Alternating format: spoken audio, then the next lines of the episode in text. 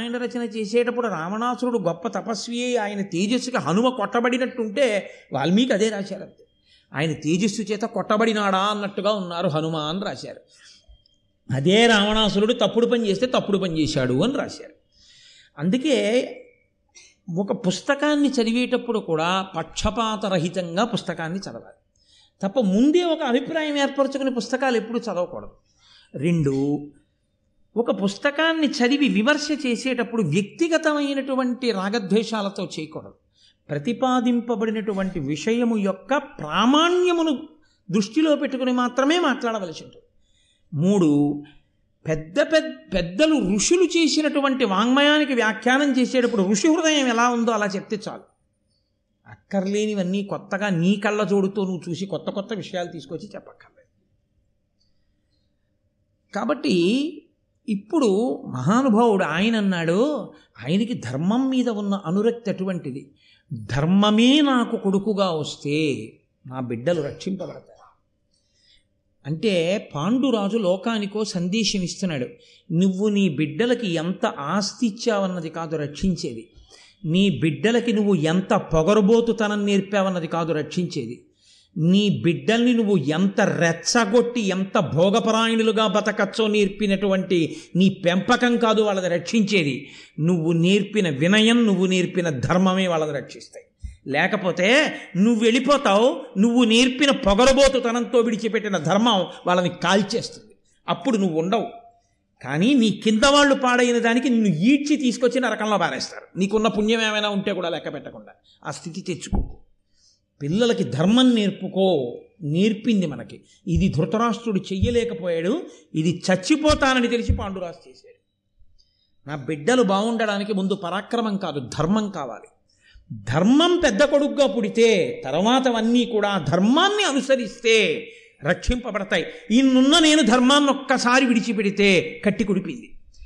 ఎన్నున్నా పైన ధర్మం ఉంది. ఆ ధర్మాన్ని మిగిలిన వాళ్ళందరూ వింటూ ఉంటే వాళ్ళలో వచ్చేటటువంటి ఉద్ధాన పతనములను వైక్లభ్యములను వాళ్ళ ఆలోచనలో వచ్చేటటువంటి తేడాపాణాలని ఈ పైనున్న ధర్మం రక్షించి వాళ్ళు వ్యగ్రత పొందకుండా ఎప్పటికప్పుడు నొక్కి పట్టుకుంటుంది. అప్పుడు ధర్మము వైపుకి అన్నీ ప్రవహిస్తాయి. వాళ్ళని ఎదురొడ్డేవాడు ఉండడం. కాబట్టి ముందు ధర్మాన్ని పెట్టాలనుకున్నాడు. ఎంత గొప్ప సందేశం అండి. నీ బిడ్డలకి ధర్మం ఒక్కటి నువ్వు నేర్పితే చాలు. వాళ్ళు రక్షింపబడి తీరుతారు. కాబట్టే ఆయన అన్నాడు లలితాంగి ఎల్ల లోకములు ధర్మమునంద నిలుచు. పులుపుగా ధర్మం తలుపమా? ఆతడ మరి వేల్పుల లోపల పెద్ద ధర్మమున సత్యమునన్. మన వంశం నిలబడ నిలబడడం కాదు లలితాంగి. ఈ మూడు లోకములు దేనిలో నిలబడ్డాయో తెలుసా? ధర్మమునందు నిలబడి ఉన్నాయి. ఆ ధర్మాన్ని పిలు. ఆ ధర్మము రాశీభూతమైనటువంటి స్వరూపాన్ని పొంది ఒక మనుష్య రూపాన్ని పొంది యోగ రూపంతో ధర్ముడు అన్న పేరుతో నీ దగ్గరికి వస్తుంది. అప్పుడు వరం అడుగు. నాకు నీ అంశతో కొడుకు కావాలి అని అడుగు. ధర్ముడు అటువంటి ధర్మమే రాశీభూతమైన ధర్మము మన కడుపున పుట్టేటట్టు చేస్తాడు. వాడు పెద్దవాడిగా ఉంటాడు. ఏమిటో తెలుసా అండి పాండురాజు భయం? గభాలన నేను మరణిస్తే నా కొడుకులకి రక్షణ ఏది? జ్ఞాతివైరం జ్ఞాతివైరమే తర్వాత.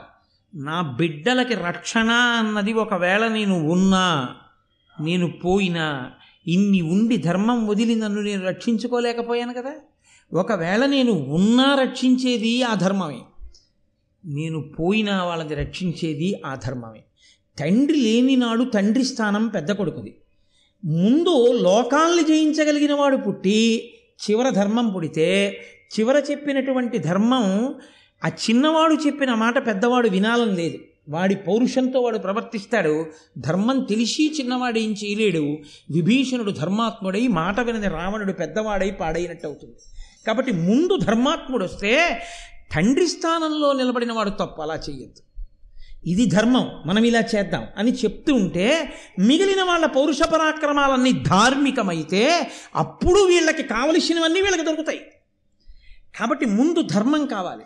కాబట్టి కుంతి మనం నిలబడడం కాదు. ఎంత దూరం ఆలోచించాడో చూడండి ఇప్పుడు. మనం నిలబడడం కాదు. మూడు లోకములు ఎందులో నిలబడ్డాయో తెలుసా? ఆ ధర్మంలో నిలబడ్డాయి. కాబట్టి ఆ ధర్ముని పిలు పిలిచి వరమడుగు అన్నాడు. ఆవిడంది భర్తకి ప్రదక్షిణం ఆచరించి. ప్రదక్షిణం చేసి ఒక్కసారి ఆ ధర్మస్వరూపాన్ని ప్రార్థన చేసింది. ఆయన ఎదురుగుండా వచ్చి నిలబడి అడిగాడు ఏం కావాలని అడిగాడు? నీ అంశలో నాకు కుమారుడు కావాలి. ఆయన వరం ఇచ్చాడు. లభిస్తాడు అని. పన్నెండు నెలల తర్వాత ఆమెకి కుమారుడు లభించాడు. కుమారుడు జన్మించాడు కుంతికి. కాబట్టి పాండురాజు తండ్రి అయ్యాడు. భర్త అనుమతితో మంత్రాధిష్టాన దేవతానుగ్రహంగా ఆమె సంతానమును పొందింది కాబట్టి. పుట్టినటువంటి ధర్మరాజు గురించి చెప్తూ అంటారు ఆయన శాత్రవజైత్ర తేజమున సర్వదిశల్ వెలుగంగా ఐంద్ర నక్షత్రయుతుండుగా శిశి ప్రకాశ జయోన్నతమైన అష్టమిన్ మిత్రముఖ గ్రహ ప్రతతి మేలుగా ఆభిజితోదయంబునన్ పుత్రుడు ధర్మనంశమున పుట్టే అతి స్థిర ధర్మమూర్తి అయి మహానుభావుడు ఆయన ఏ ఫాల్గుణ మాసంలో మనం ఈ మహాభారతాన్ని చెప్పుకుంటున్నామో ఆ ఫాల్గుణ మాసంలోనే బహుళపక్షంలో అష్టమి తిథి నాడు అభిజిత్ లగ్నంలో జ్యేష్ఠ నక్షత్రంలో. ఆ నక్షత్రం పేరే పెద్దరికం కదండి? ఎవరికి ధర్మం తెలుసో వాడిది పెద్దరికం. కాబట్టి జ్యేష్ఠ నక్షత్రంలో అభిజిత్ లగ్నంలో సూర్యుడితో సహా గ్రహాలన్నీ శుభప్రదమైనటువంటి స్థితిలో ఉండగా ఈ పాల్గొన మాసంలో బహుళ బహుళపక్షంలో అష్టమి తిథి నాడు ధర్మదేవత యొక్క అంశమునందు సాక్షాత్ ధర్మరాజు ప్రభవించినాడు. ఆ ధర్మమే లోకంలో ధర్మరాజుగా పుట్టాడు కాబట్టి మహానుభావుడు ఈ లోకం మీద తిరగడం మొదలవుతోందనిట. లోకమంతా సంతోషపడిపోయిందిట. ధరణీసురులాదిగా ఉర్వరలోకల సర్వభూత వర్గం బెల్లన్ పరమోత్సవముందే గుణశరణ్యుడగు ధర్మ జన్ము జన్మదినమునన్. మనకి కావ్యముల ఎందు పురాణముల ఎందు ఇది కనపడుతుంటుంది. ఎప్పుడు కూడా ప్రకృతి ఎలా ఉన్నది అన్నదాన్ని చెప్తూ ఉంటారు. ఒక కొడుకు పుట్టాడు ప్రకృతి ఎలా ఉంది మహాపురుషుడు పుడితే ఎలా ఉంటుంది దుర్మార్గుడు పుడితే ఎలా ఉంటుంది రామాయణంలో ప్రత్యేకించి యుద్ధకాండలో శకునములు అలా తెలుస్తూనే ఉంటాయి. అగ్నిహోత్రం కుడి చేతికి ప్రదక్షిణంగా వెలిగితే ఎలా ఉంటుంది? ఎడంపక్కకి తిరిగితే ఎలా ఉంటుంది? పొగొస్తే ఎలా ఉంటుంది? ఆకాశం అకస్మాత్తుగా చీకట్లు కమ్మితే ఎలా ఉంటుంది? ఉల్కాపతనమైతే ఎలా ఉంటుంది? మనకి వాతావరణాన్ని చెప్తూ ఉంటారు. ధర్మరాజు గారు పుట్టినప్పుడు ఎక్కడ చూసినా ధరణీసురులాదిగా ఉర్వరలోకల సర్వభూత వర్గం బెల్లన్ పరమోత్సవముందెను. ఎందుకో తెలియదు ఎవరికీ కారణం తెలియదు ఒక్కొక్కసారి చూడండి. ఏమిటండో ఇవాళ చాలా హుషారుగా ఉన్నారు మీరు. ఏమిటోనండి పొద్దున్నుంచి మనసు అలాగే ఉంది. తనకి తెలియక్కర్లేదు. ఎక్కడో ఏ సాయంకాలమో ఫోన్ వస్తుంది. తన వంశంలో ఒక మహాత్ముడైనటువంటి వంశోద్ధారకుడు ఏ అన్నగారి కడుపునో తమ్ముడి కడపనో ఎక్కడో పుడతాడు. వాడు మహానుభావుడు అనమాట వాడు గొప్ప కీర్తి తేగలిగినటువంటి వాడు వాడు. వాడు పుట్టాడు ఇతనికి ఇంకా తెలియదు ఫోన్ రాలేదు. కానీ ఎందుకో చాలా సంతోషంగా ఉంటుంది ఒక్కొక్కసారి చూడండి మీరు ఏమిటో దిగులుగా ఉందండి ఏమిటో పీడగా ఉందండి మనసు ఈ మధ్య శంకగా ఉంటుంది ఏమిటో ఉత్సాహం ఉండట్లేదంటాడు. ఆత్మీయులైన వారెవరో శరీరాన్ని విడిచిపెట్టేస్తారు. అది తెలిసిపోతుంది. ధర్మరాజు గారు పుట్టినప్పుట ధర్మాన్ని చెప్పే బ్రాహ్మణులు కాదు వినేటటువంటి వాళ్ళు కాదు కేవలం మనుష్యులు కాదు ఈ ప్రపంచంలో ఉన్నటువంటి సర్వభూతములు కూడా అన్ని ప్రాణులు తెలియని ఉత్సాహాన్ని పొందేట. ఎందుకంటే ఆ ధర్మమే లోకాన్ని రక్షిస్తుంది. ఆ ధర్మ దేవత ఒక మహాపురుషుడి రూపంలో ఈ భూమండలం మీద తిరగడం మొదలుపెట్టింది. ఇది కుంతీదేవి ఈ జాతికి చేసినటువంటి మహోపకారం. కానీ కుంతీదేవి జీవితాన్ని మీరు గమనించండి అంత గొప్ప వరం పొందింది కన్యాపుత్రుణ్ణి కంది. కన్యాపుత్రుణ్ణి కన్నానన్న బెంగ కడుపులో ఉండిపోయి కొడుకును వదిలేశాడే ఏమైపోయాడో అన్న బెంగ పాండురాజుకి భార్యనయ్యానని సంతోషించింది. అయ్యో మాద్రి సవతిగా వచ్చిందని మళ్ళీ ఏడిచింది. పోనీలే అని సరిపెట్టుకుని ఇద్దరూ కలిసి సంతోషంగా భర్తని అనువర్తించారు ఇంత గొప్పవాడని ఆ పాండురాజుకి శాపం వచ్చింది. అయ్యో పాండురాజుకి శాపం వస్తే వచ్చింది కానీ మళ్ళీ దేవతల యొక్క అనుగ్రహంతో ఇంత గొప్ప కొడుకుని కన్నానని సంతోషిస్తోంది. తర్వాత ఏమవుతుందో చూద్దరు కానీ ఇప్పుడు ఇక్కడ ధర్మరాజు గారు పుట్టారు అని తెలిసింది. పాండురాజుకి కొడుకు పుట్టాడు అన్న వార్త ధృతరాష్ట్రుడికి వెళ్ళింది హస్తినాపురానికి. గాంధార్ అనుకుంటోంది తోడికోడలు తోడికోడలు కదండి విశాల హృదయం లేనప్పుడు. కాబట్టి ఆవిడ అనుకుంది చూసారా అన్నీ రక్షించేస్తాయి అనుకోవడానికి ఏముండదు. ఒక్కొక్కసారి మనం చాలా రక్షణ రక్షణ అనుకున్నది మనని భక్షిస్తుంది. తన ఇంటి కుక్క తన్ని కరిచినట్టు. తన చేతి మెతుకులు తిన్న కాకి తన తల మీద పొడిచినట్టు. ఎంత చిత్రం అంటే గాంధారి పరమశివుడి గురించి తపస్సు చేసింది. కన్యగా ఉన్నప్పుడు. తపస్సు చేస్తే ఏం కావాలన్నాడు. నూరుగురు కొడుకులు నూట ఒక్క సంతానం కావాలి. తథాస్తు అన్నాడు. సత్సంతానం అనలేదు కదా. తథాస్తు అని మా వంశానికి ఎప్పుడు పిల్లల కొరత వస్తోంది. ఇంతమంది పిల్లలుండే పిల్ల ఇంటి కోడలైతే సింహాసనానికి ఇబ్బంది ఉండదు. పిల్లలు బాగా ఉంటారని తీసుకొచ్చి ధృతరాష్ట్రుడికి వెళ్ళి చేశాడు భీష్ముడు. ఆ సువలుడు కూడా ఒప్పుకున్నాడు. తీసుకొచ్చారు తీసుకొచ్చి పెళ్ళి చేశారు. పెళ్ళి చేస్తే ఆవిడ మనసులో ఒకందుకు సంతోషించింది. మా ఆయన కంటే కళ్ళు లేవు కానీ కళ్ళున్న పాండురాజు గారు రాజ్యం చేస్తే చేశాడు కానీ ఇప్పుడు పాండురాజు గారికి సంతానం లేదుగా? కాబట్టి ఇప్పుడు నాకే సంతానం కలుగుతుందో వాళ్ళు సింహాసనానికి వస్తారు. ఇప్పుడు ఆవిడ సంతోషం పొంది. ఆ సంతోషం ఎంతలో ఆవిరైంది? అక్కడ ధర్మరాజు గారు పుట్టారని తెలిసింది. అక్కడ ధర్మరాజు పుట్టేశాడు కాబట్టి మొదట పుట్టినవాడు రాజ్యాధికారమునకు వారసుడుగా పుట్టవలసిన వాడు పుట్టేశాడు. నూటొక్క మంది పిల్లలు పుడతారని వరం ఉంటే మాత్రం ఎందుకు ఆలస్యంగా పుట్టడం వల్ల వచ్చిన ఇబ్బంది?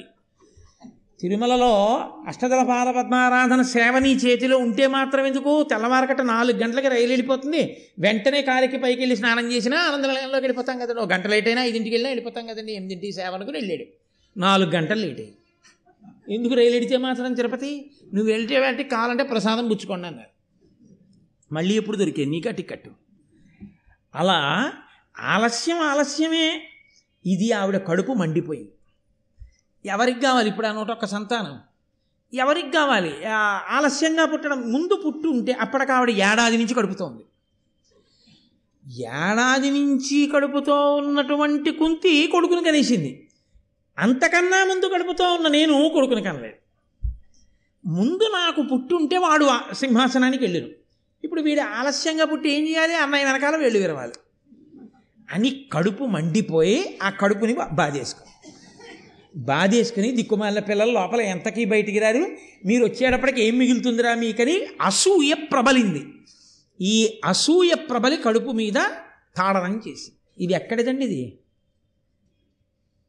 మొట్టమొదట వినత కద్రువ కశ్యప ప్రజాపతి ఇద్దరు కొడుకులు కావాలని ఆవిడ అడగడం నాకు బహుళ సంతానం కలగాలి. చాలామంది సంతానం బలవంతులు దీర్ఘ శరీరములు కలిగినటువంటి వాళ్ళని ఆవిడ అడగడం ఆవిడకి కద్రువ పెట్టినటువంటి గుడ్లలోంచి పాములు వచ్చేస్తున్నాయని బాధపడిపోయినటువంటి వినత మొదట గుడ్డు పగలగొట్టేసింది.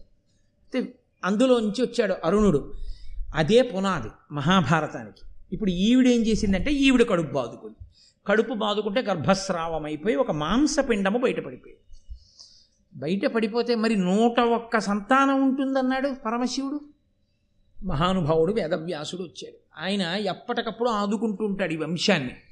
సత్యవతీదేవి తల్లిగా ఉందని ఆయన తాపత్రయం. కాబట్టి ఆయన గబగబా వచ్చాడు. వచ్చి అన్నాడు బుద్ధి లేనిదానా ఎంత అసూయ పొందావు? అదే ఆ పద్ధతి ఒక తల్లి ప్రవర్తించవలసిన విధానం. సింహాసనం పోయిందని అసూయబడి కడుపు మీద కొట్టేసుకున్నావా? మాంసపిండం బయటపడిపోయిందా? అయినా నేను చెప్తున్నాను నీకు నూటొక్క సంతానం కలుగుతుంది. నా మాట పోదు. మహాత్ములు సత్యం పలుకుతారా? మహాత్ములు పలికింది సత్యం అవుతుందా అంటే మహాత్ములు సత్యం పలకరు వారు పలికింది సత్యం అవుతుంది అంటే వారు సత్యం పలకరు అంటే నా ఉద్దేశం వాళ్ళు అసత్యాలు ఆడతారని కాదు. వాళ్ళు అన్నది సత్యం అవుతుంది. ఒక అల్పాయుష్కుడు వెళ్ళి నమస్కారం చేస్తే ఆయన దీర్ఘాయుష్మాన్ భవ అన్నాడు అనుకోండి అంతే ఆయన దీర్ఘాయుష్మంతుడు అవ్వాలి. ఆయన అన్నది సత్యం అవ్వాలి. ఈశ్వరుడు ఉండేదందుకు అది సత్యం చేయడానికి. కాబట్టి ఇప్పుడు ఆయన అన్నాడు ఈ మాంస పిండాన్ని ఈ మాంసపు ముద్దని నూట ఒక్క ముక్కలు చెయ్యండి. నూట ఒక్క నీటి కుండలలో పెట్టి బయటి భాగాన్నంతటినీ చల్లని నీటితో తడుపుతూ ఉండండి. తడుపుతుంటే కొంతకాలానికి ఆ నీతి కుండలలో ఉన్నటువంటి మాంసపు ముద్దలే ఈ గర్భస్రావమైనటువంటి పిండ మాంసములో నుండి పుత్రులుగా పుడతారు. వాళ్ళే సంతానం అవుతారు కాబట్టి ఆ కుండలను కాపాడండి ఇది నా ఆజ్ఞ అన్నాడు. అని ఇంకెప్పుడు ఇలా నువ్వు అసూయతో ప్రవర్తించక అన్నాడు. ఇది మొదలు. ఆ తర్వాత పెరిగే చెట్టు విషవృక్షం అంతా అది. ఈ అసూయ అసూయ ఎక్కడి వరకు వెళ్ళిందో అండి? తెలుసా అండి చివర? కృష్ణ భగవానుణ్ణి శపించేంత వరకు ఆఖర్న తన కొడుకులు అందరూ చచ్చిపోయారు. కుంతికి పుట్టిన ఐదుగురు కొడుకులు బతికే ఉన్నారు అన్న బాధతో ఆవిడ కోపంతో చూస్తుండగా కళ్ళకి కట్టుకున్న గుడ్డ కిందకి జారితే ఆవిడ కన్నులలోంచి వస్తున్నటువంటి చూపు ఎక్కడ పడుతుందో అని కృష్ణుడు పాండవుల్ని వెనక్కి లాగి ధర్మరాజు నుంచాడు ధర్మరాజు గారి కాళ్ళ మీద పడింది ఆవిడ చూపు. ఆయన కాళ్ళు కాలి బొబ్బలెక్కిపోయాయి ఎదురుగుండా ఉంటే కాలిపోదుర్రా అన్నాడు. కృష్ణ పరమాత్మ ఉన్నాడు కాబట్టి రక్షించాడు. అసూయ అసూయే. కాబట్టి ఇక్కడ పడిన విష బిందువు ఇక్కడ పడిన విషబీజం ఇక పెరుగుతూనే ఉంది. అదే ఎదర మహాభారతాన్నంతటినీ నిర్ణయం చేసి దాన్ని తిప్పుకోలేకపోయింది గాంధారి తిప్పలేకపోయాడు ధృతరాష్ట్రుడు. మహానుభావుడు పాండురాజు. కాబట్టి ఇప్పుడు ధర్మరాజు పుట్టాడు. చాలా సంతోషంగా ఉంది లోకమంతా. ఆయనకి నామకరణం చెయ్యాలి. అక్కడ ఉండేటటువంటి ఋషులందరూ వచ్చి జాతకర్మ నిర్వహించి ఈ పిల్లవాడికి పేరు పెడదాం అనుకుంటున్నారు. అశరీరవాణి పలికింది. ఏ పేరు పెట్టాలో? ఇది ఆ పిల్లల యొక్క అదృష్టం.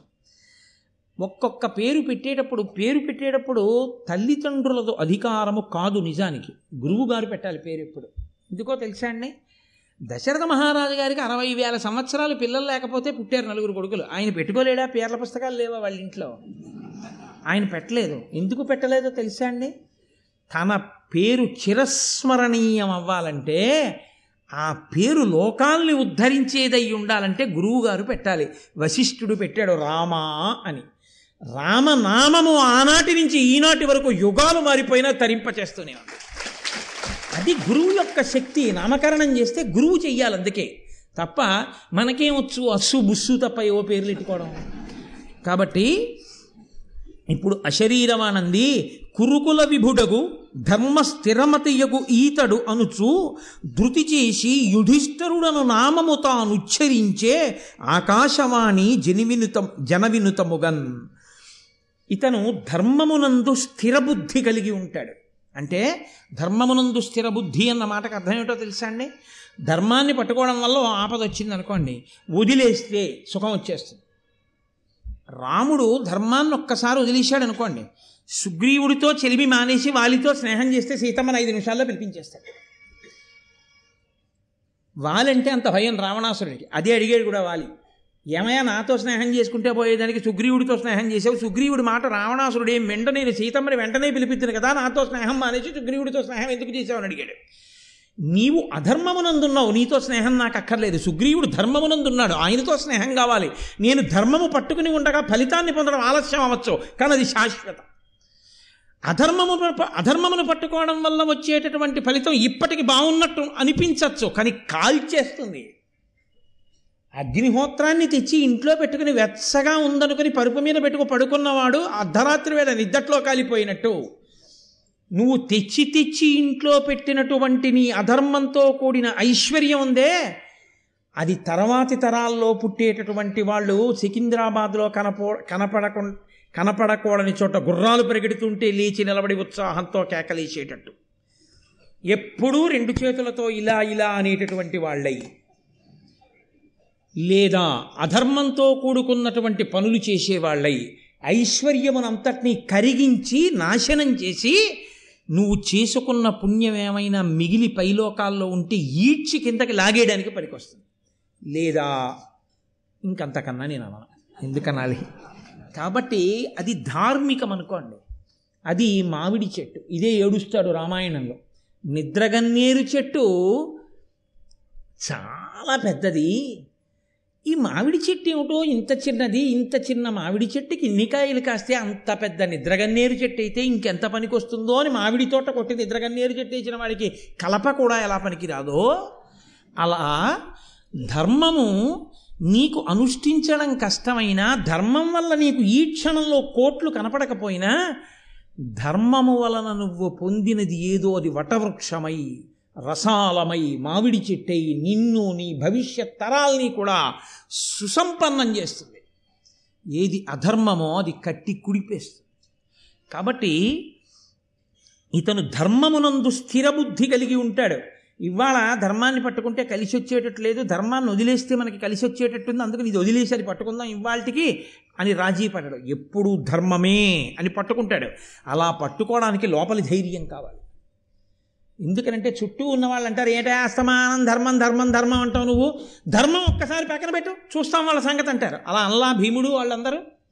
ఏమిటి ధర్మం ధర్మం ధర్మం అంటావు? అన్నిటికన్నా దారుణం సైంధవుడి విషయంలో కదండి. అన్నగారయ్యుండి అన్నగారి వరస అయ్యుండి ద్రౌపదీదేవిని ఎత్తుకుపోయాడు.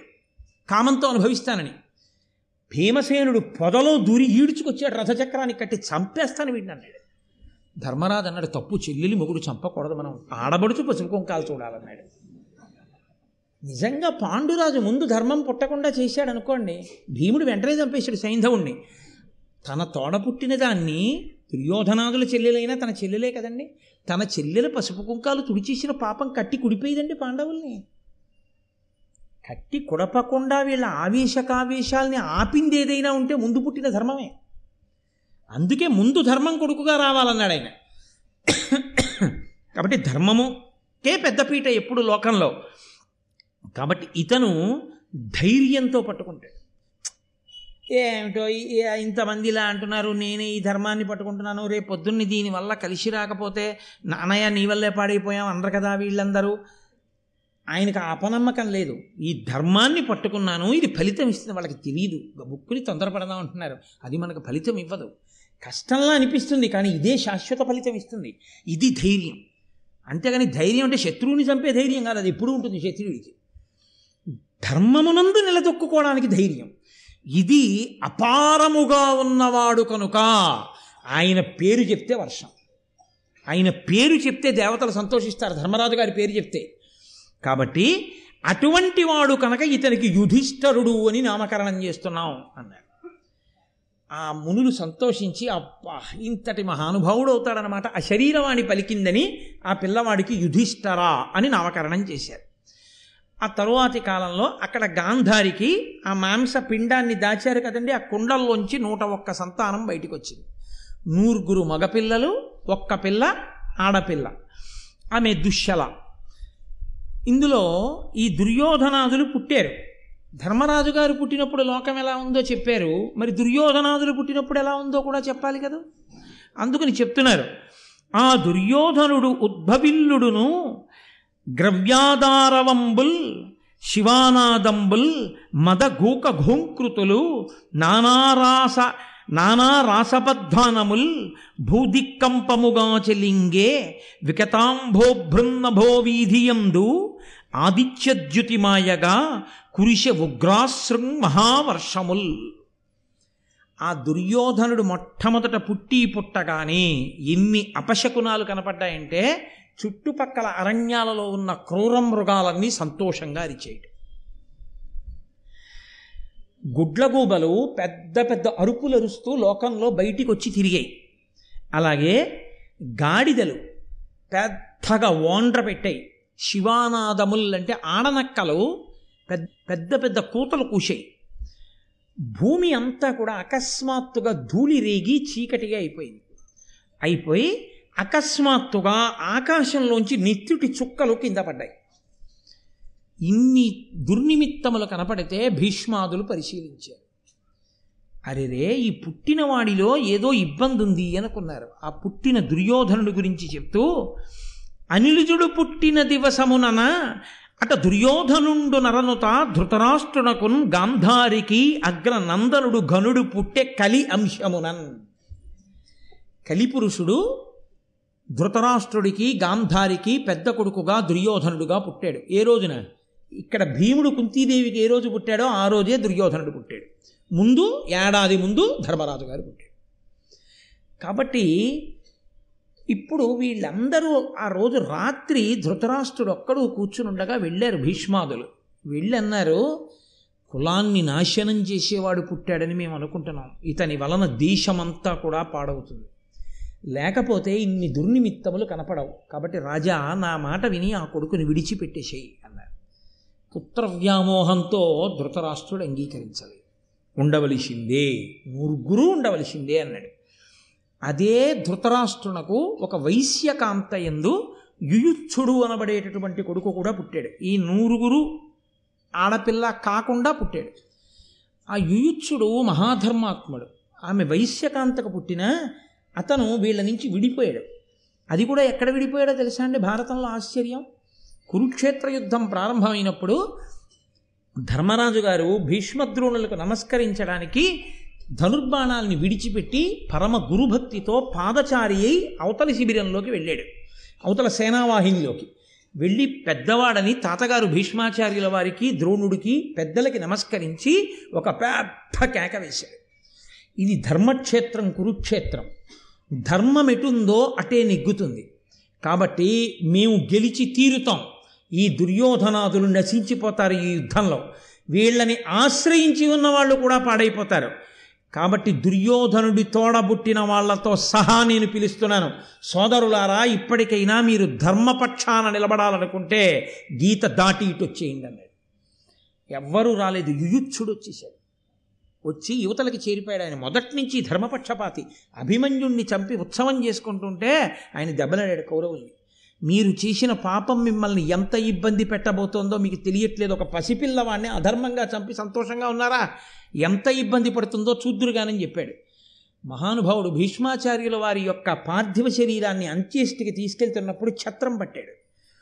ధర్మరాజు గారు ఆయన ఎంత నమ్మాడంటే ధర్మరాజు గారు రాజసూయాగం చేయడానికి కావలసినటువంటి బంగారం తీసుకురావడానికి హిమవత్ పర్వతంలో ఒక రహస్య ప్రదేశంలో ఉందని తెలుసుకుని వెడుతూ ఆయన రాజ్యానికి చంటి పిల్లవాడైన పరీక్షిత్తుకి కాపు పెట్టి వెళ్ళవలసి వచ్చింది. యూచ్చుణ్ణి నమ్మి యూచ్చుణ్ణి కాపలా పెట్టాడు.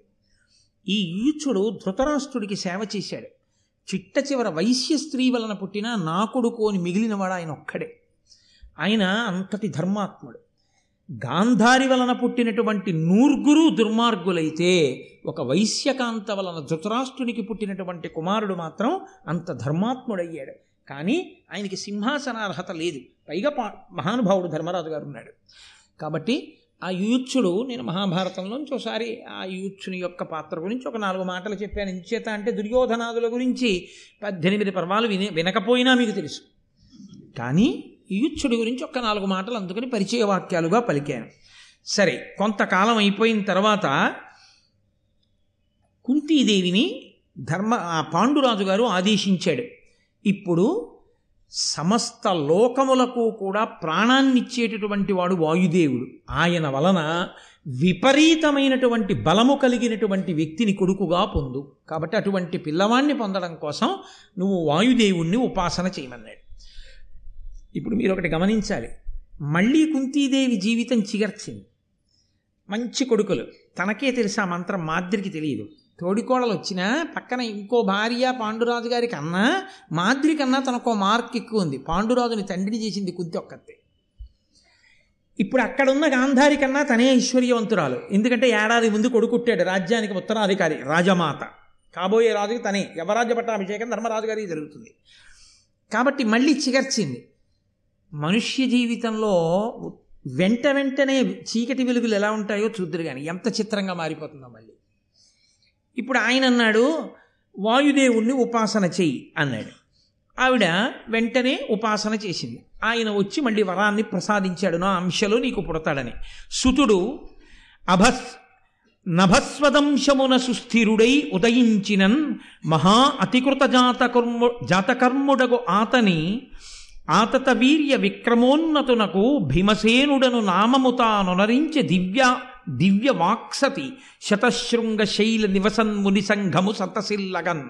శతశృంగ పర్వతం మీద ఉండేటటువంటి మహర్షులు సంతోషించేటట్టుగా ఆ పుట్టినటువంటి పిల్లవాడికి దివ్యవాణి నామకరణం చేసింది భీమసేనుడు.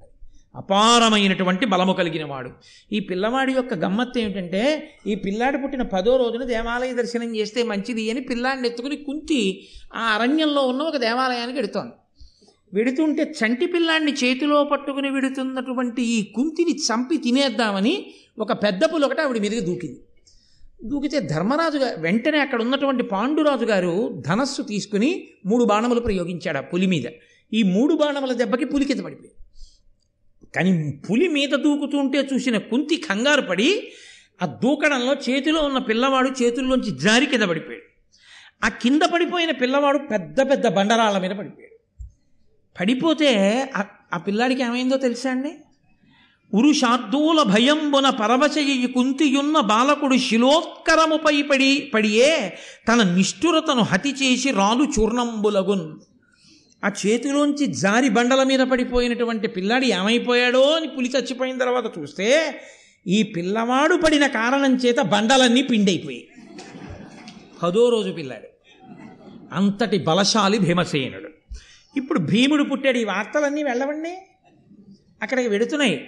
ఓహో తన చెల్లెలికి పిల్లలు పుడుతున్నారని సంతోషించి మేనమావల ముద్దు మేనైన ముద్దు కట్నాలిచ్చి పంపించాడు వసుదేవుడు. ఇప్పుడు పాండురాజు గారు తపస్సు మొదలెట్టాడు ఆయనకి ఏదో అనుమానం ఉంది అక్కడ నూర్గురు పుట్టారు. ఇక్కడ ఇద్దరు ఉన్నారు కాదు మూడు లోకములు నిగలబగలిగినటువంటి పరాక్రమవంతుణ్ణి కనాల్తాను. ఆయన ముందు ఇక ఎవరూ నిలబడకూడదు. అటువంటి వాళ్ళందరూ ధర్మరాజు పక్కన నిలబడాలి. కాబట్టి భీముడికి తోడుగా అంతటి బలాన్ని చేకూర్చాలనుకున్నాడు. దైవాన్ని నమ్మాడు. ఇంద్రుడి గురించి తపస్సు మొదలుపెట్టాడు. కొడుకు కొడుకు కొడుకున్ త్రిలోక విజయం పడయుదునని ఘోరమగు తపం వనరింపంతొడగే సురనాదు నెడలో నిడుకొని ఏకాగ్ర బుద్ధి ఏకాంతమునన్. మూడు లోకములను జయించగలిగినటువంటి కుమారుడు నాకు పుట్టాలి అటువంటి పుత్రుడు ఇంద్రుడి అనుగ్రహంగా పుట్టాలని ఇంద్రుడి గూర్చి తపస్సు ఒంటికాలి మీద చేస్తూ ఏడాది పాటు నువ్వు వ్రతం చెయ్యి కుంతి అని ఆదేశించి ఏడాది తపస్సు చేశాడు. ఇంద్రుడు ప్రత్యక్షమై ధర్మరాజు గారికి వరం ఇచ్చాడు ఆయన అన్నాడు పుత్రుడు నీకుదయించు అమిత్ర క్షయకరుండు. బంధుమిత్రాంబుజ సన్మిత్రుండని వరమిచ్చిన ధాత్రీపతి పొంగి పృథకుతానిట్లనియన్ నీకు మూడు లోకములను గెలవగలిగినవాడు. తనకి బంధువైనటువంటి వాళ్ళందరినీ రక్షించగలిగినవాడు. స్నేహితుల్ని రక్షించగలిగినవాడు. తనకి శత్రువులైన వారిని తెగటార్చగలిగినటువంటి వాడు. అంతటి గొప్ప కొడుకు నీకు పుట్టేటట్టుగా వరమిస్తున్నానన్నాడు. వెంటనే ఆయన పిలిచి కుంతినన్నాడు ఇప్పుడు నువ్వు నీకున్నటువంటి మంత్రంతో దేవేంద్రుణ్ణి పిలు. ఆయన వరంతో ఇప్పుడు ఇంద్రాంశలో కూడా ఒక కుమారుణ్ణి పొందు. వెంటనే ఆమె తనకున్నటువంటి మంత్రంతో ఇంద్రుణ్ణి పిలిచింది. ఇంద్రుడు వరమిచ్చాడు. స్థిర పౌరుషుండు లోకోత్తరుడు ఉత్తర ఫల్గుణి ప్రథమ పాదమునన్ సురరాజు అంశమున భాసుర తేజుడు వంశకరుడు సుతుడు ఉదయించాను. వంశకరుడు మిగిలిన వాళ్ళ పిల్లలందరూ చచ్చిపోతే ఉత్తర ఏంటి పా పాండవుల యొక్క మిగిలిన పిల్లలందరూ చచ్చిపోతే ఉప పాండవులందరూ ఒక్క అర్జునుడి కుమారుడైన అభిమన్యుని యొక్క పరీక్షిత్తు మాత్రమే పాండవ వంశానికి అంకురంగా మిగిలిపోయాడు. అందుకని వంశకర్త అర్జునుడు. అందుకని అంతటి మహానుభావుడు పుట్టాడు పుట్టాడు. ఎంత దూరదృష్టితో అడిగినటువంటి వరం ఈశ్వరుడికి చే- చేసిన సేవ ఎలా ఫలించిందో చూడండి. ఆ వంశాంకురం మిగిలింది. లేకపోతే కురుక్షేత్రం వేల్టికి ఆ వేసిన బ్రహ్మశిరోనామకాస్త్రానికి ఆ ఉత్తరాగర్భాంతర్గతమైనటువంటి పరీక్షిత్తు కూడా నశించిపోతే ఇంత కురుక్షేత్రంలో సామ్రాజ్యం సంపాదించినా సింహాసనానికి మళ్ళీ వారసులు లేరు. ఎప్పుడూ అదే ఇబ్బంది వాళ్ళకి. కాబట్టి ఇప్పుడు ఆ అర్జునుడు పుట్టాడు. ఆయన అన్నాడు పాండురాజు అన్నాడు ధనము విద్యా సంతానము దీంట్లో ఎవరికి మాత్రం తృప్తి ఉంటుంది. ఇంకా ఇంకా ఇంకా ఇంకా పిల్లల్ని కనాలని ఉంటుంది కదా కుంతి అందుకని ముగ్గురు కొడుకుల్ని పొందాను అన్నాడు. విను కార్తవీర్యు కంటెనో వీరుడగుట అర్జుననామమీతండ ఒనరలదాల్చు. ఆ పిల్లవాడికి ఏ పేరు పెట్టాలి అని ఋషులు జాతకర్మ చేసి పేరు పెట్టడం కోసం కూర్చున్నారు. అర్జునుడు పుట్టినప్పుడు విచిత్రం ఏమిటో తెలుసా అండి? శతశృంగ పర్వతం మీద ఆ రోజు ఉన్న హడావిడిని నన్నయ్య గారు దేంతో పోల్చారో తెలుసా? అసలు ఆ ఉపమానాన్ని ఎవరు ఊహించలేరు అంత గొప్ప సంరంభంతో పోల్చాడు అంటే పెళ్ళివారి ఇల్లులో ఉందండి అంటాం. ఆయన దాంతో అనలా. చతుర్ముఖ బ్రహ్మగారు సృష్టి ప్రారంభం చేసిన ఎం ప్రారంభం చేసిన రోజున ఎంత మంగళకరంగా ఎంత కోలాహలంగా ఉందో అంత కోలాహలంగా ఉంది శతశృంగ పర్వతం ఎవరెవరు వచ్చారో తెలుసా అండి ఆ పిల్లాన్ని చూడ్డానికి?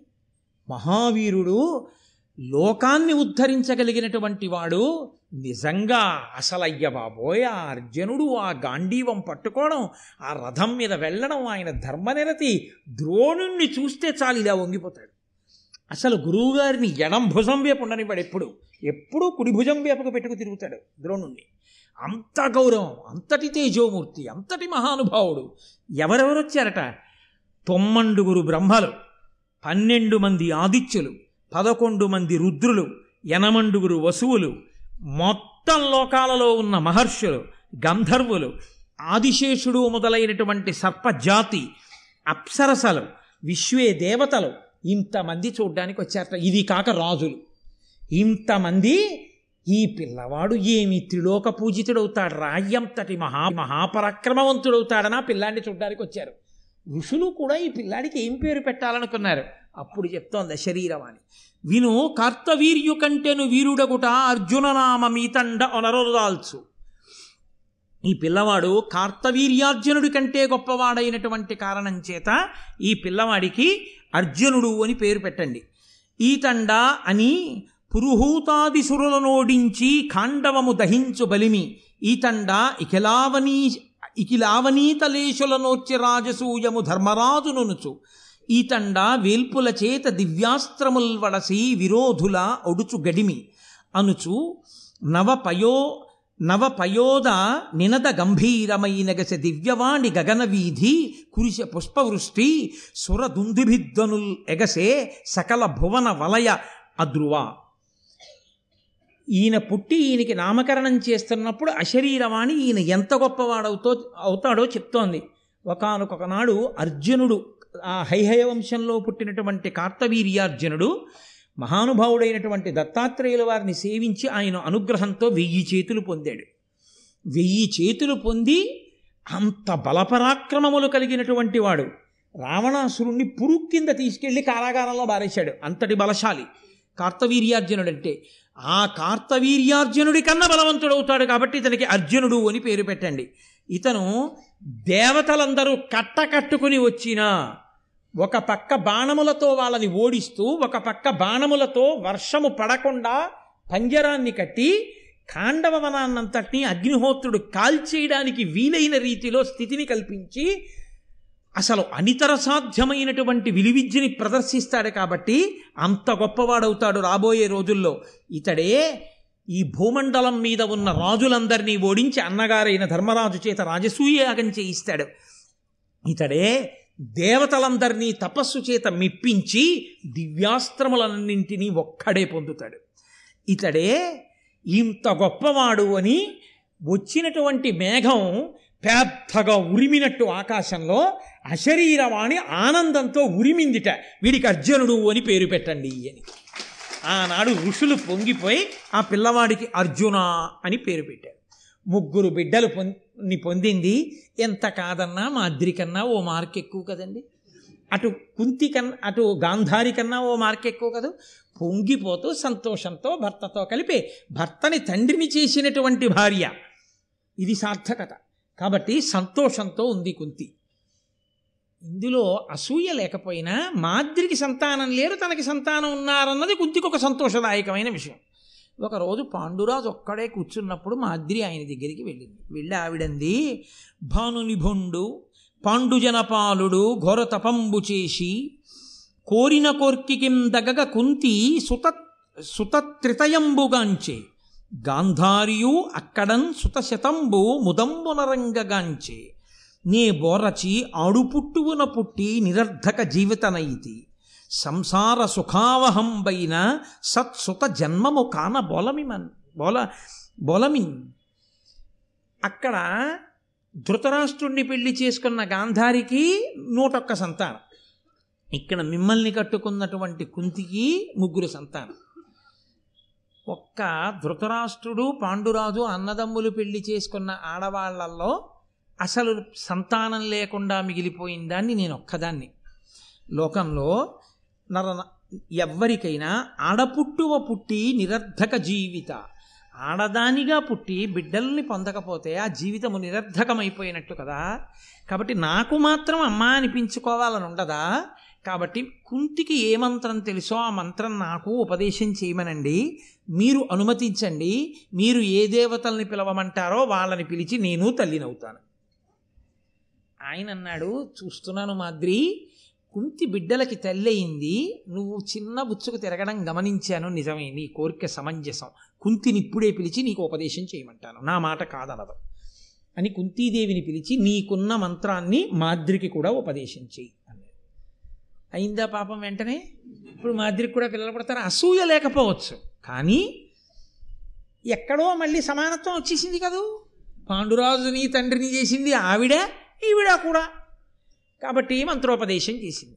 ఇది అంతర్లీనమైన విషయం. ఇది మీకు నేను ఎందుకు చెప్తున్నానంటే మనం ఈశ్వరుడి విషయంలో మనమని ఎందుకు అనాలి? మీ అందరూ ప్రాజ్ఞులు భక్తులు. మిమ్మల్ని అనకూడదు. నా బోటిగాడు ఏం చేస్తుంటాడంటే ఈశ్వరుడి విషయంలో ఒక తప్పిదం చేస్తుంటాడు. కలిసి వచ్చిందనుకోండి నా అంతవాడిని కలిసి రాలేదనుకోండి దిక్కుమాలిన ఈశ్వరుడు. చూడండి ఎలా చేశాడో? ఎంత పూజ చేశాను? ఇదే నాకు ఇవ్వవలసినటువంటి బాధ అంటాను నేను చేసిన కర్మ ఏదో ఉండకపోతే ఇంకా ఇప్పుడు భక్తితో ఉన్నానేమో ఉన్నానో లేనో కూడా తెలియదు కానీ నాలుగు మాటలు నామని చెప్పినందుకు ఇంత తగ్గించాడేమో కష్టానన్న ఆలోచన రాదు. మనుష్య జీవితమునందు సుఖదుఖములనేటటువంటివి చీకటి పగలులా ఎత్తు పల్లల్లా ఓవర్ బ్రిడ్జ్ అట్నుంచి కష్టపడి సైకిల్ తొక్కినవాడు ఆ పైనున్నటువంటి బిందువు దాకా చేరిపోతే ఇంకక్కడ ఇంకా సైకిల్ తొక్కక్కర్లేదు. హాయిగా గాలేస్తుండగా అలా వదిలిపెట్టేసి పాటలు అవి పాడకూడదు. జాగ్రత్తగా చూసుకుంటూ సంతోషంగా మళ్ళీ కిందకి దిగిపోవచ్చు. ఎక్కేటప్పుడు కష్టం ఉంటుందేమో. వెంటనే కిందకి మళ్ళీ దిగేటప్పుడు సంతోషం ఉంటుంది. కష్టం వచ్చింది అంటే వెనక సుఖం ఉంటుంది. సుఖం వచ్చింది అంటే కష్టం ఉంటుంది. పెళ్ళి చేసుకున్నప్పుడు అమ్మాయ మంచి భార్య వచ్చిందని సంతోషంగా ఉంటుంది. ఓ రెండేళ్ళు అయ్యేటప్పటికీ ఏమిటో పిల్లలు పుట్టట్లేదు ఇంకా దక్షారామ కనపడినవన్నీ చెట్లకు కట్టేయడం పుట్టలకు కట్టేయడం కనపడ్డ వాళ్ళందరి దగ్గరికి వెళ్ళిపోవడం వాళ్ళందరూ పుట్టింది ఈశ్వరుడిని సేవించేది వీళ్ళకి సలహా చెప్పడానికి అన్నట్టుగా వాళ్ళ మీదకి వెళ్ళి అప్పుడు పడిపోయి అయ్యా నాకు బిడ్డలు ఎలా? అని నిలదీసేయడం అన్నీ ప్రారంభమవుతాయి. పుట్టాడో కొడుకు పుట్టిందో కూతురు. ఇంకా వాళ్ళు తప్ప ప్రపంచం ఏది అన్నట్టు పొంగిపోవడం. పొంగిపోయి ఆ సెకండ్ ఫ్లోర్లోంచి గ్రిల్లోంచి చూస్తుంటే పిల్లాడు పిల్ల బ్యాగులు వేసుకుని పరిగెత్తుకు వచ్చేస్తుంటే బోట్లతోటి ఆహాహా నా పిల్లల్ని సంతోషపడిపోయి తలుపు తీసి ఎదిరెళ్ళి ఇద్దరిని రెండు చేతులతో ఎత్తుకుని బలం ఉన్నందుకు పెద్ద చేతులు ఉన్నందుకు ఈశ్వరుడు ఇద్దరు బిడ్డల్ని ఎత్తుకుని అదృష్టాన్ని ఇచ్చాడని ఇద్దరిని చెరవ సంకన ఎత్తుకుని తీసుకొచ్చి కూర్చోబెట్టి ఏదో నాలుగు హాట్లో స్వీట్లో తీసుకొచ్చి వాళ్ళకి పెట్టి వాళ్ళు సంతోషపడిపోయి బ్యాగులు వేసుకుని మళ్ళీ ప్రైవేట్కి వెళ్ళిపోతుంటే వీడు మురిసిపోవడం. ఈలోగా వచ్చి వచ్చింది ఇంటర్మీడియట్. ఎంసెట్. ఇంకా టీ కప్ పట్టుకుని తల్లి ఒరే ర్యాంక్ ఒరే ర్యాంక్ ఒరే ర్యాంక్ వచ్చేసింది. వాడు బీటెక్ చదువుకోవడానికి ఎక్కడికో వెళ్ళిపోయాడు. ఏమిటో పాపం వాడు ఉంటే ఈ వంకాయ కూర తినేవాడు. ఏమిటో పాపం వాడు ఉంటే ఏ మామిడికాయ పప్పమ్మ అనేవాడు. ఏమిటో పిచ్చివాడు అక్కడ ఉండి ఆ హాస్టల్ తిండి తింటూ ఎక్కడో ఉన్నాడు. బుడుక్కుని సాంబార్ పోసేస్తారట అక్కడ. ఏం తింటున్నాడో ఏమిటో అని వీడు ఇక్కడ తినలేక బాధపడ్డాం. ఓ పక్క వాడు ఇంజనీర్ అవుతున్నాడని సంతోషపడ్డాం. ఈలోగా ఫోన్లే కొడుకుని కూతుర్ని కూతురులోనే చూసుకుని సంతోషంగా ఉన్నాననుకో. ఆ కొడుకు ఇంజనీర్ అయి కాస్త ఉద్యోగానికి వెళ్ళిపోయే లోపల ఆరు నెలలు ఉండే లోపల కూతురు పెళ్ళైపోవడం. అయ్యో ఆడపిల్ల వెళ్ళిపోయింది ఇప్పుడు అత్తవారింటికి అని మళ్ళీ అదో బెంగ. ఆ పిల్ల గుర్తొచ్చినప్పుడల్లా ఏదో బాధ. ఏమి ఇప్పుడు అమ్మాయికి ఏం నష్టమేం లేదు కానీ పితృ సంబంధమైనటువంటి బెంగ. అయ్యో కూతురు అయ్యో కూతురు. ఆ కూతురు సరే అత్తవారింటికి వెళ్ళిపోయింది. ఈ కొడుకు ఉద్యోగం వచ్చి వాడు వెళ్ళిపోయాడు. వాడిని సెలవు పెట్టరా అంటే వస్తాడు కానీ పాపం వాడి ఉద్యోగం అందుకని అడగలేడు. వాడికి ఉండేది శని ఆదివారాలు. ఎన్ని వారాలు వచ్చేయమంటావు? ప్రతి వారం. నేను ఎప్పుడో ఒకసారి తొలెక్కన మెరుపులో వస్తాడు వెళ్ళిపోతుంటాడు. ఇప్పుడు మళ్ళీ గ్రిల్ దగ్గర నించున్నాడు. పిల్లలు అలా వెళ్ళిపోతూనే ఉన్నారు స్కూల్ నుంచి. ఇలా నా పిల్లలు కూడా వస్తుండేవారని ఏమిటో ఏమిటి మిగిలింది మనకు ఆఖరికి? పెళ్ళైనప్పుడు ఇద్దరం ఎలా ఉన్నామో ఇప్పుడు మళ్ళీ ఇద్దరం అలా ఉన్నాం. ఉండడానికి ఉన్నారు పిల్లలు ఆవిడేమో అక్కడ వీడేమో ఇక్కడ. ఫోన్ చేసినప్పుడు చెప్పడం మీ అమ్మకి జ్వరంగా ఉందిరా అని చెప్పడానికి కూడా బాగుండదు. చెప్తే పాపం పిల్లలు బెంకెట్టుకుంటారు కదా మీ అమ్మకి ఏమిరా లక్షణంగా ఉందని అబద్ధాలు ఏమిటి మన మళ్ళీ ఇద్దరం. ఏదైనా ఇంట్లో మధుర పదార్థం వండితే నేను అది తినడం ఏమిటి సంతోషం? ఏరి ఆ పళ్ళాలు పట్టుకుని వాళ్ళు సంతోషంగా ఇప్పుడు? అని ఎక్కడో కుందడం మళ్ళీ ఓ మనవడు వస్తాడో మనవరాలు వస్తుంది మళ్ళీ ఓ ఆశ. ఇలా గ్రిల్లోంచి చూసి వీడేదో కొంచెం ఖేదపడుతుండగా గడియారం ఠంగ్ ఠంగ్ ఠంగ్ అని ఆరు కొట్టింది.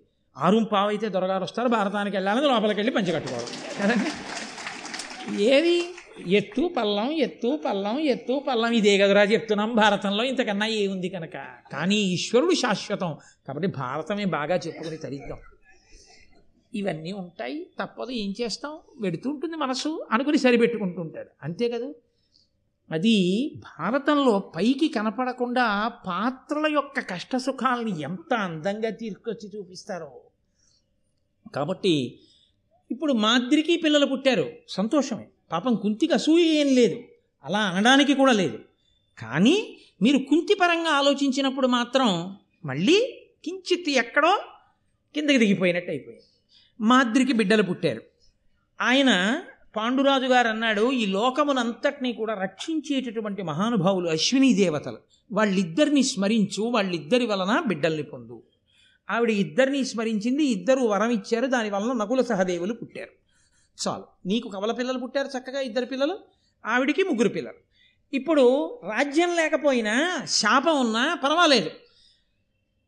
ఐదుగురు కొడుకులు చక్కగా వాళ్ళందరూ పరిగెడుతున్నారు వేదం నేర్చుకుంటున్నారు ఆ శతశృంగంలో ఋషుల దగ్గర పాఠాలు నేర్చుకుంటున్నారు మహాతేజోవంతుడు వాడు కింద పడితే రాళ్ళు ఇరిగిపోతాయి ఒకడు అద్భుతంగా బాణాలు వేస్తాడు ఇంతంత వాళ్ళు ఇంత గొప్ప వాళ్ళు అవుతారు భవిష్యత్ తెలియకపోతే జాతకాలు చూపించుకోవాలి కానీ అశరీరవాణి ముందే చెప్పేసింది ఇంతంత పెద్దవాళ్ళు అవుతారు నా కొడుకులు అబ్బో ఇక తండ్రితనంతో సంతోషం. వచ్చిన కష్టాన్ని తండ్రితనంలో మర్చిపోయాడు. మర్చిపోయి ఎంత సంతోషంగానో రోజులు గడిచిపోతున్నాయి. మళ్ళీ తిరగాలి కదండి కథ?